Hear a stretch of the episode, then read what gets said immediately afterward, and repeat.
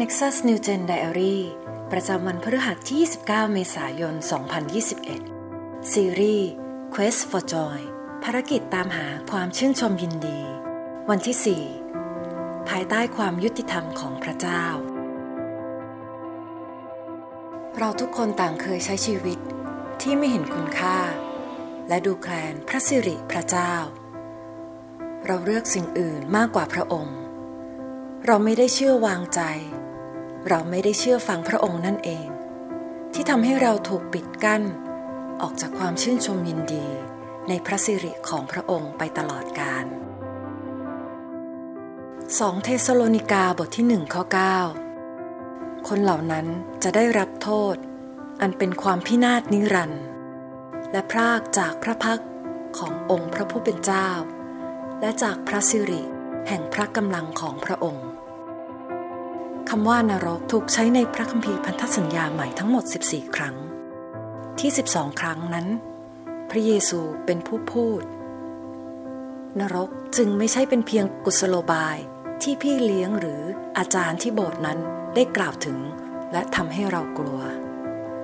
แต่เป็นคำเตือนที่จริงจังจากพระบุตรองค์เดียวของพระเจ้า ผู้ทรงตายเพื่อไถ่คนบาปจากคำสาปแช่ง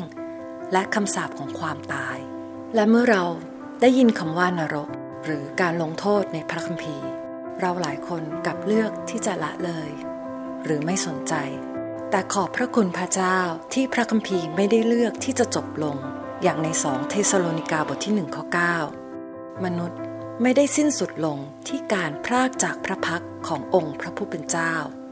และในโรมบทที่ 6 ข้อ 23 กล่าวว่า เพราะว่าค่าจ้างของความบาปคือความตาย แต่ของประทานจากพระเจ้าคือชีวิตนิรันดร์ในพระเยซูคริสต์องค์พระผู้เป็นเจ้าของเรา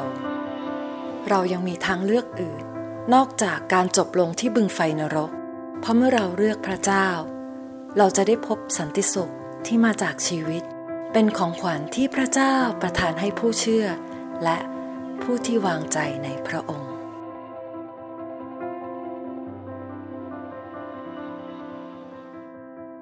สิ่งที่ต้องใคร่ครวญในวันนี้นะคะ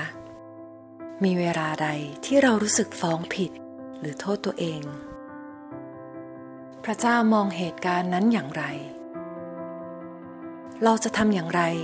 ให้เราสามารถมองเหตุการณ์นั้นอย่างที่พระเจ้ามองได้ ให้เรามาอธิษฐานด้วยกันนะคะ พระเจ้าที่รัก เราขอบพระคุณที่พระองค์เป็นมากกว่าความรัก ที่โลกรู้จัก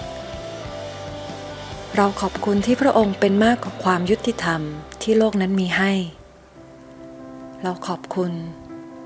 ที่เมื่อเราอยู่ในพระองค์ เราก็พบการให้อภัย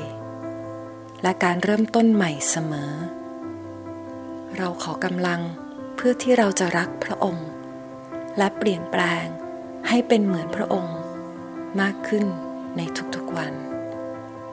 อธิษฐานในพระนามพระเยซู อาเมน